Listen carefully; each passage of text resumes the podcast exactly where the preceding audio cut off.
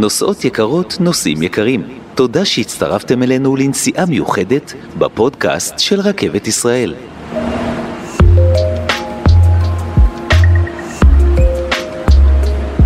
שלום ו-Welcome aboard לפודקאסט דיבור רכבת. אני שיר הדס מאיר, ויחד נעביר את הנסיעה הקרובה. והפעם אנחנו בפרק מיוחד מאוד, בו אני עוברת למושב האחורי, ובמקומי יהיו כאן באולפן מגישים חדשים. אתם עדיין לא מכירים אותם, אבל תסמכו עליי שהם הכי חמודים שיש. איתנו כבר באולפן, אלי ודור, שלום לכם.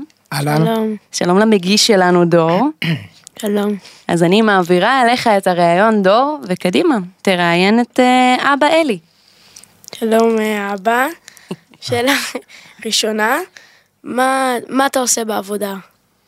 אה, טוב, אז אנחנו עובדים במקום שנקרא משואה, שהמשואה זה בעצם מרכז שליטה ובקרה של אגף ההפעלה. איפה שאני עובד, אנחנו אה, שולטים על תנועת הרכבות בכל הארץ. המקום שלנו בעצם אה, מרכז את כל תנועת הרכבות, ומאיפה שאני עובד, אנחנו מנהלים את אה, תנועת הרכבות בכל הארץ. אז המקום העבודה שלי זה משואה. מה השאלה השנייה? אמ, דור, בן כמה אתה? אני רוצה לשאול אותך רגע. אני בן 12. אתה בן 12, ואתה רוצה גם לעבוד ברכבת כשתהיה גדול? כן ולא. אתה חושב על זה. כן, בוא, בוא תשאל עוד כמה שאלות את אבא, אולי תגיע לתשובה. סבבה. אמ, מה עושים במידה ורכבת נתקעת? או, אז אה, קודם כל, השאלה הזאתי, כשאנחנו, כשאני מספר שאני נמצא במרכז השליטה והבקרה, אז הדבר הראשון ששואלים אותי זה, אה, אתה איפה שעושים את כל הבלגן, אתם אלה שעושים את הבלגן, אתם אלה שעושים אה, שהרכבות נתקעות. זה מעצבן כששואלים היא- אותך את זה? התשובה היא לא, אנחנו לא עושים את הבלגן, אלא אנחנו עושים סדר בבלגן. המטרה של העבודה שלנו זה בדיוק מה ששאלת. אם יש רכבת שעומדת, שנתקעת בגלל תקלה, המטרה שלנו היא בעצם להחזיר את תנועת הרכבות לשגרה. זאת אומרת, אנחנו אלה שנותנים את הפתרון לתקלה, ולא אלה שעושים את הסדר, את הבלגן. אז לשאלתך, אם רכבת נתקעת, אז יש כל מיני פתרונות שאנחנו תוך כדי העבודה, ועם השנים שצב, אה, שצברנו בעבודה, יודעים לתת פתרון לכל תקלה שקיימת. אם רכבת נתקעת, אז אנחנו מביאים רכבת שמחלצת אותה, אם רכבת נתקעת, אז אנחנו דואגים אה, לנוסעים קודם כל לחלץ אותם בבטחה, אם היא בתחנה, אז אה, יותר פשוט, אם היא בקטע, אם היא לא נמצאת בתחנה, אז אנחנו צריכים למצוא פתרונות להחזיר את הרכבת לתחנה ולהוריד את הנוסעים בבטחה. כדי לדעת איך עושים את זה, צריך ללמוד. אמ, אתה את אוהב את העבודה שלך? אתה אוהב אני ללכת? מאוד מאוד אוהב את העבודה שלי. העבודה שלנו אה, מאוד אה, מיוחדת כי בגלל שיש בכל יום אירוע אה, שהוא שונה במהותו מאירוע אחר. אנחנו כל יום נתקלים באתגר חדש, כל יום נתקלים באירוע חדש. ו, וזה מאוד מאתגר וכיף להגיע למקום עבודה שאנחנו לא, לא חוזר על עצמו כל הזמן.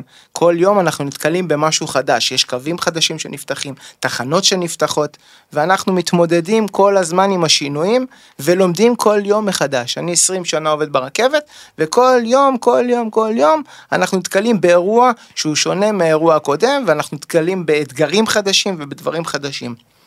ולכן זה מאוד כיף להגיע למקום עבודה ולהגיע עם, עם תחושה שכל יום אתה משנה, משתנה, דברים חדשים נפתחים, ולא לעשות את אותו דבר כל הזמן, זה תמיד משהו שהוא כיפי.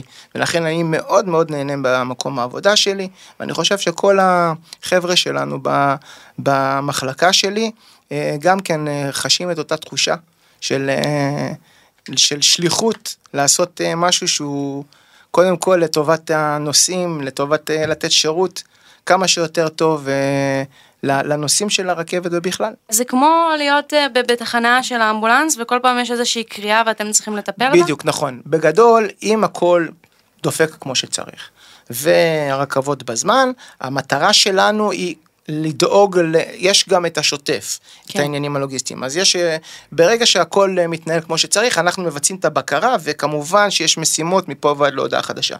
ברגע שקורה איזה משהו, אז כביכול נכנס אירוע, ובאירוע הזה זה בעצם משהו שהוא משנה שגרה.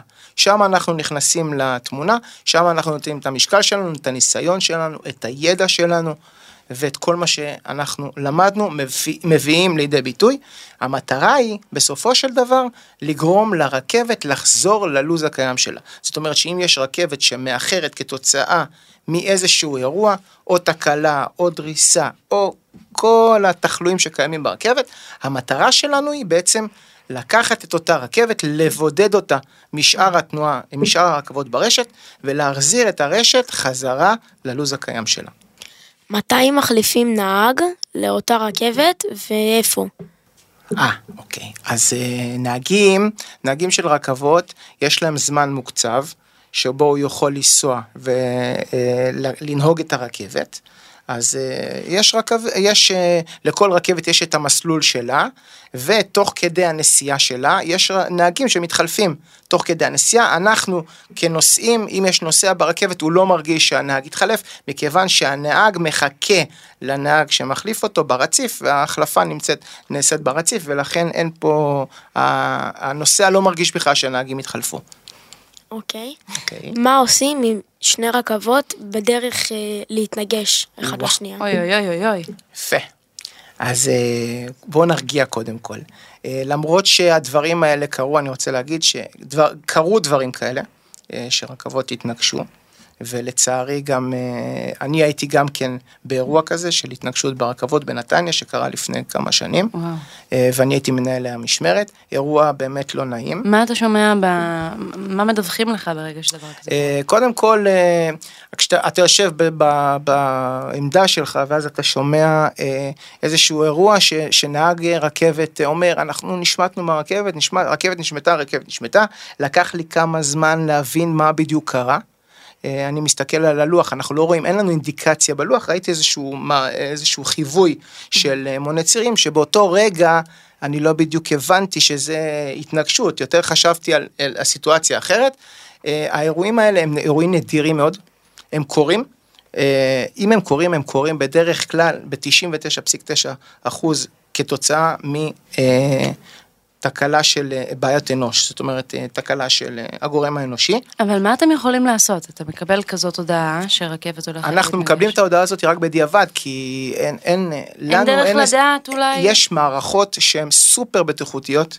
הרכבות, לכל, מער, לכל רכבת יש מערכת שנקראת מערכת אינדוזי, שהמטרה שלה היא בדיוק למנוע את הדברים האלה. הדבר הזה קורה כתוצאה מכשל של הגורם האנושי. זאת אומרת שיש רכבת, העיקרון שלה עובד על סימנורים, שזה כמו רמזורים שיש בכביש.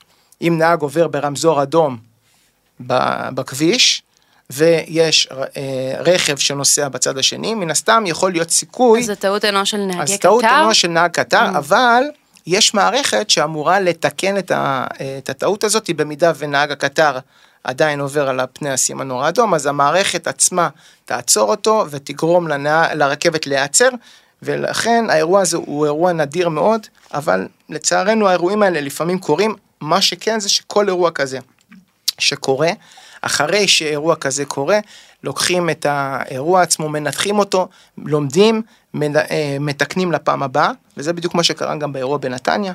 היה איזשהו כשל אחרי האירוע הזה, למדו, הרכבת למדה, והאירועים האלה אני מקווה מאוד ש, שלא יחזרו ויקרו, אבל לצערנו יכולים לקרות. דור, אבא עושה דברים מסובכים בעבודה. כן, מאוד. הוא מספר לך לפעמים בבית על מה הוא עושה? בערך, לפעמים. ומה, היית פעם איתו בעבודה? כן, הרבה פעמים, אבל בגיל יותר קטן. כן? כן. מה חשבת על זה? מה ראית שם?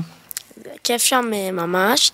גם אה, יש להם שם אה, נוף, כאילו מלא רכבות. ו... נו. ולים. גם. יואו, מיקום טוב. כן. כן, גם מקום גדול ויש שם הרבה מחשבים שיש לי שם מה לעשות. אתה משחק במחשב. שהייתי שם, כן. כן.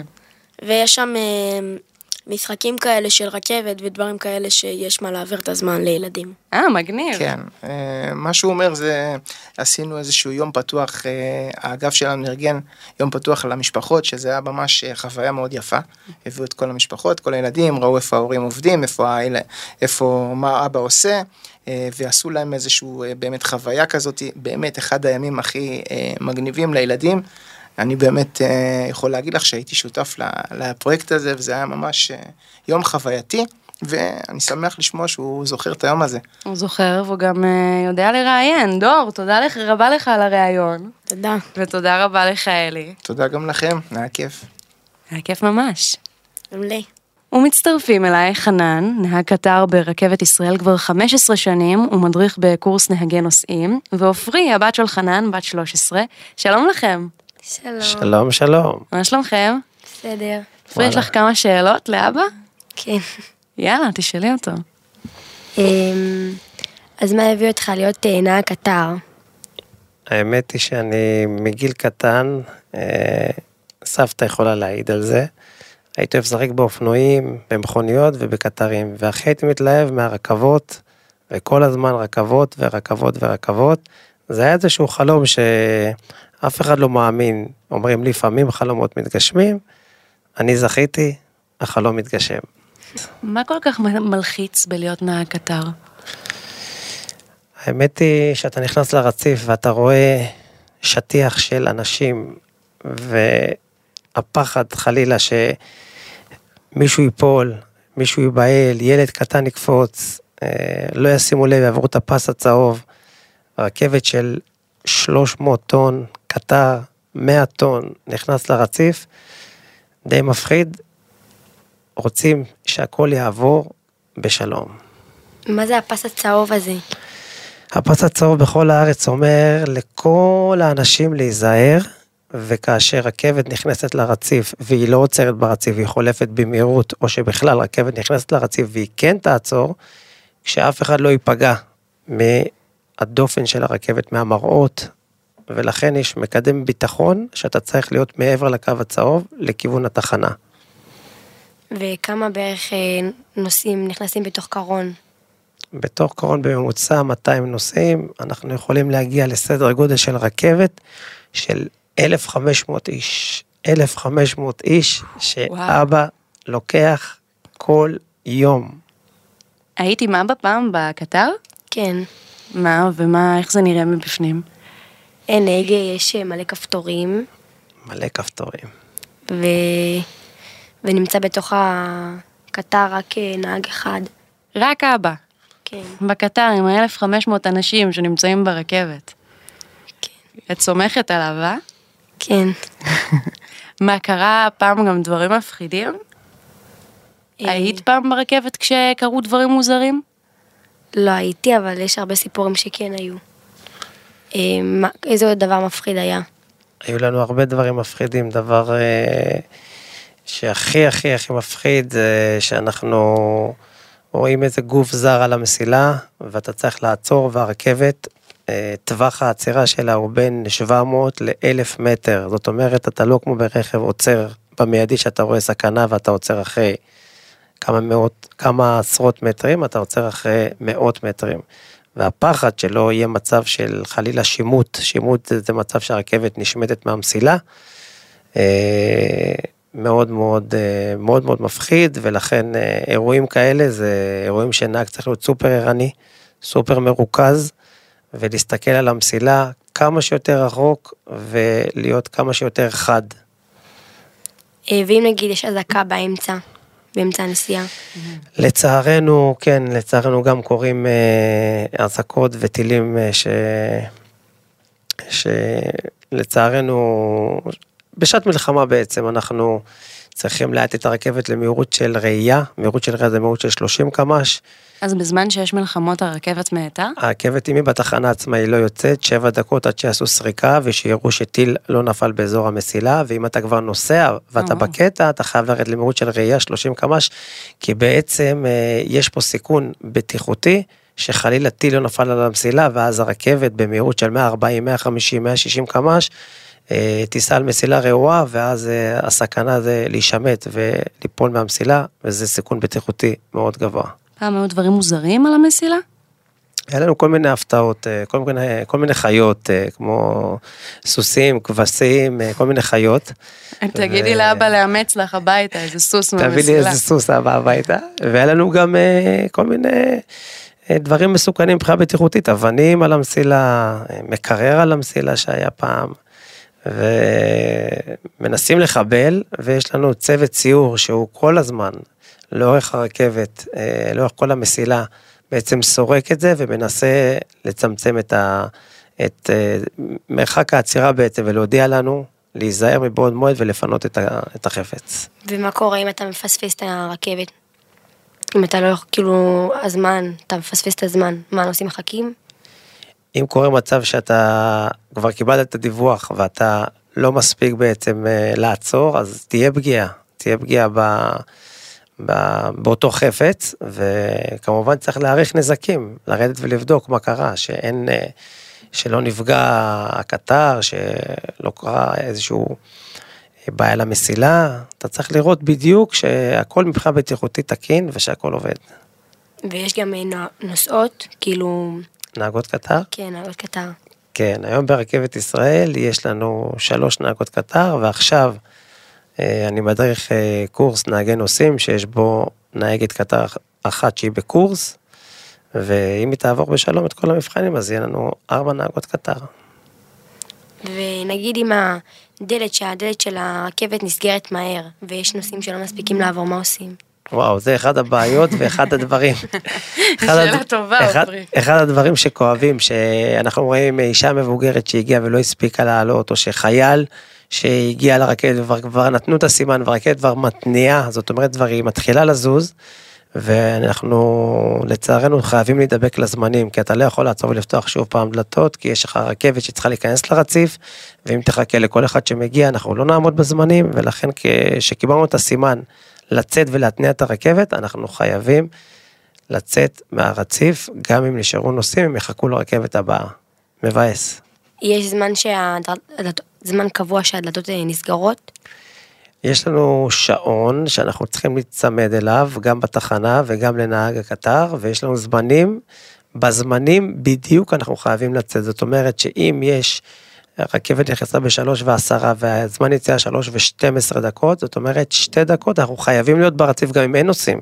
אולי יגיע הנושא האחרון בעשר שניות האחרונות, אבל בשלוש ושתים עשרה אנחנו חייבים להתניע את הרכבת ולנסוע. יש זמנים מוגדרים לכל רכבת בכל שעה ביום. אוקיי, okay, um, תוך כמה, כאילו, תוך כמה מגיעה רכבת? רכבת מגיעה, תלוי בעומס, ובדרך כלל משתדלים שתהיה שתי רכבות, שלוש רכבות באזורים אה, עמוסים בשעה. כמובן שיש הרבה אילוצים, אבל בגדול תנועת הרכבות שלנו היום עומדת על בין 600 ל-700 רכבות ביום. שזה אדיר, אנחנו כמובן במגמה להתקדם עד 2025 ולהגיע לאלף רכבות ביום. אם אה, מגיעה רכבת לפינה מסוימת והיא צריכה להסתובב, איך זה, איך זה קורה? אם רכבת מגיעה לנקודת קצה, נגיד הגיעה רכבת לנהריה, ושם כבר אין המשך, אז אה, הנהג מה שעושה, מה, שקורה, מה שקורה זה בעצם הנהג עושה פעולת מעבר, והוא הולך לצד השני, בצד השני יש גם מעין קטר, יש קרון כוח, שמשם הוא יכול לנהוג את הרכבת. זאת אומרת, הרכבת לא באמת מסתובבת, היא נוסעת רק קדימה ואחורה. לא קשה לך לשבת כל כך הרבה זמן על כיסא ולנהוג? האמת היא מאוד קשה, נהג לא מחויב לשבת, אנחנו יכולים גם לעמוד, אה, ללחוץ על אה, דוושת הסיפה, הסיפה זאת אה, מערכת שאנחנו צריכים לגלות ערנות כל 22 שניות וללחוץ, אפשר ללחוץ על זה גם עם היד, באמצעות היד, וגם באמצעות הרגל, ולכן אנחנו יכולים גם לעמוד, לשחרר קצת את הגוף, וכמובן לשתות מים, לשמור על ערנות. אמ, אתה קם כל יום ממש ממש מוקדם בבוקר, זה לא קשה לקום כל כך מוקדם. חמודה.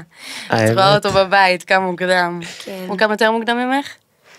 בטח, בהחלט. מה, באיזה שעה? שלוש בבוקר, שתיים בבוקר, ארבע בבוקר, יש לנו שעות, כן, כי אנחנו מתחילים את הרכבת ממש מוקדם, חמש בבוקר, הרכבת צריכה כבר לצאת. ואז זה בטח קשה להתבכיין שאין לי כוח לקום לבית ספר, כשאבא כבר קם לפני ארבע, חמש שעות. אחרי שאני כבר קמתי מוקדם, אז אני תמיד אומר להם, למה אבא עייף? לפעמים אומרים לי, אבא, אתה עייף, אני עייף כי קמתי היום בשלוש בבוקר, ואני עייף.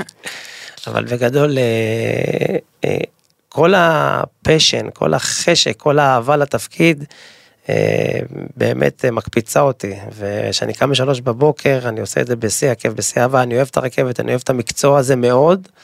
שנים אני קם בשעות האלה, ויש לי מטרה, יש לי יום מאוד מאתגר, מאוד, אה, מאוד חשוב, לקחת את כל מדינת ישראל מנקודה אחת לנקודה אחרת. על המפה ולהוביל אותה בבטחה. אמ, אתה גם יש המון ימים שאתה מגיע מאוחר, ואז מסיים את כל הדברים שיש לך לעשות מאוחר, ואז גם קם מאוד מוקדם. נכון, אני, בגלל שנמצא גם בהדרכה, אז אני עובד גם ב... בימים מסוימים בהדרכה, ואני עובד אה, לפעמים אה, בחפיפה ובלמידה של החניכים על הצירים, גם על שעות מאוחרות, והאינטנסיביות היא גדולה, אבל זה מספק ללמד אה, נוסעים, בעצם אה, נהגים חדשים אה, בקורס נוסעים, את התפקיד הזה, ולפעמים קורה מצב שאני מגיע גם ב-10 ו-11 בלילה, אבל אז אני לא אתעורר ב-4 בבוקר רופא. אז לפחות אני אתעורר ב-6 בבוקר, איתך. אה, וואו, 6 בבוקר, איזה פינוק. 6 בבוקר בשבילי, באמת, זה כיף. היום קמתי דוגמה ב-5, יחסית שזה מאוחר, 5 ו-10, זה היה קל. וואי וואי. אתה גורם לי להרגיש I need to step up my game. חופשי. וואו, ממש. חוץ מלנסוע, אתה גם מלמד בתוך בית ספר. מה כבר אפשר ללמוד? כן, אני מדריך נהגי קטרים, הקורס סופרי הוא מאוד מאוד, הוא סוג של אוניברסיטה, מה שאת uh, לומדת, אז קצת uh, יותר קשה כי זה סוג של תואר, לומדים כמעט שנה, לומדים uh, סימולטור, לומדים את כל הכלים, לומדים את כל הארץ, לומדים את תוואי הדרך. לומדים תקנות, לומדים נהלים, יש הרבה מה ללמוד. היית רוצה לנסות ללמוד אצל אבא להיות נהגת קטר, עוברי? אולי. אולי. הייתי פעם ברכבת וראתה מה זה. חוויה. שנגיד אתה בקטר ויש לך להתפנות, מה אתה עושה? שאלה טובה מאוד.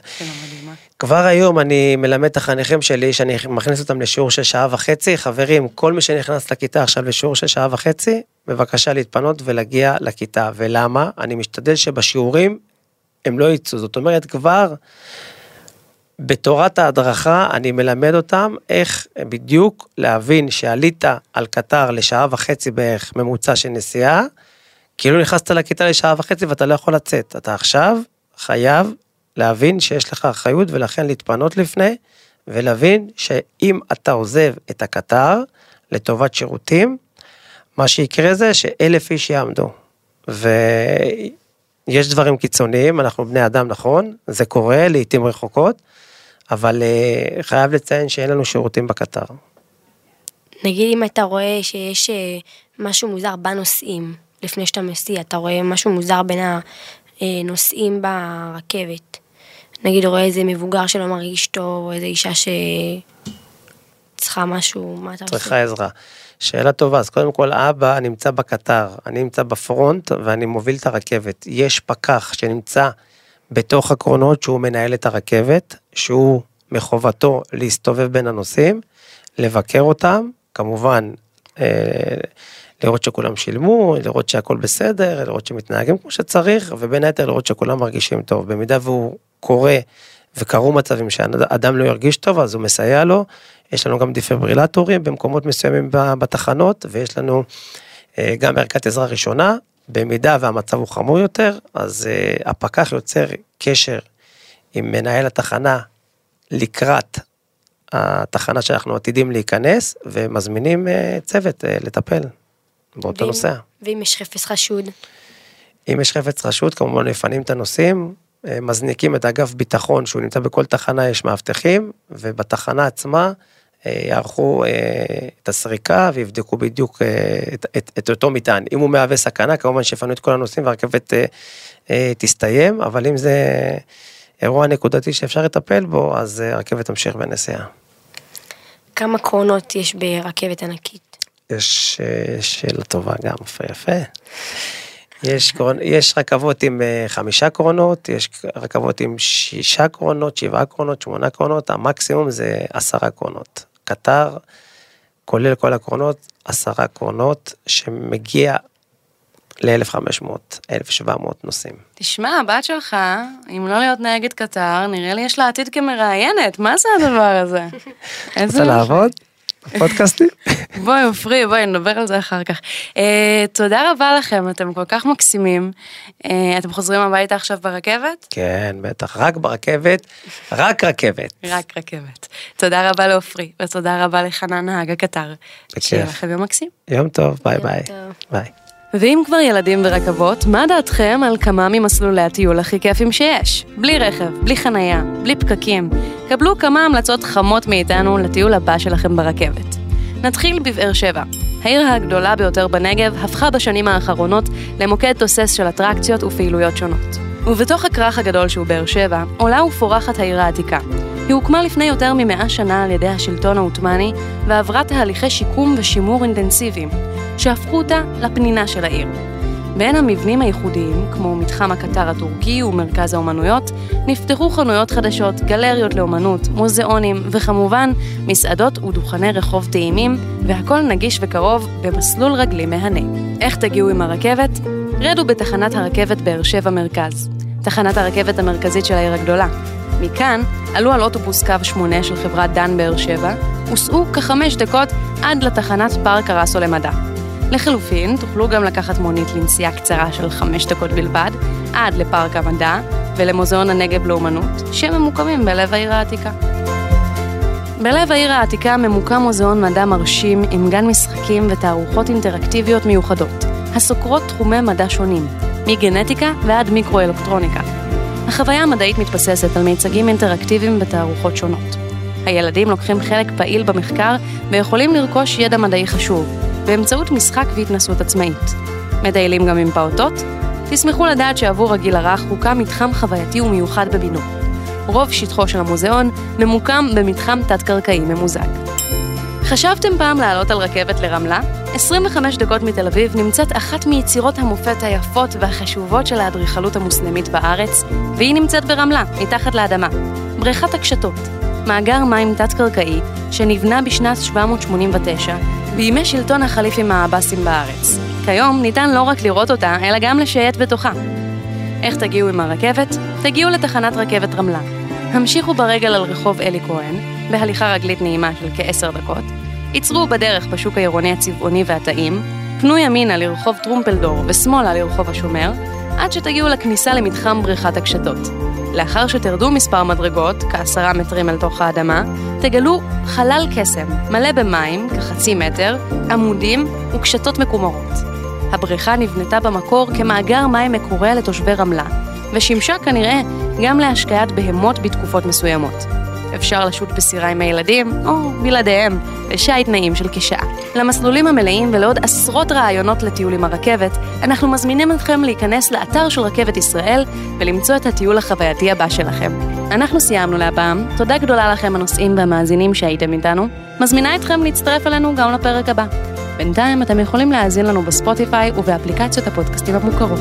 תודה, עד הפעם הבאה. הוקלט באולפני אדיו, המשווקת את ספוטיפיי בישראל.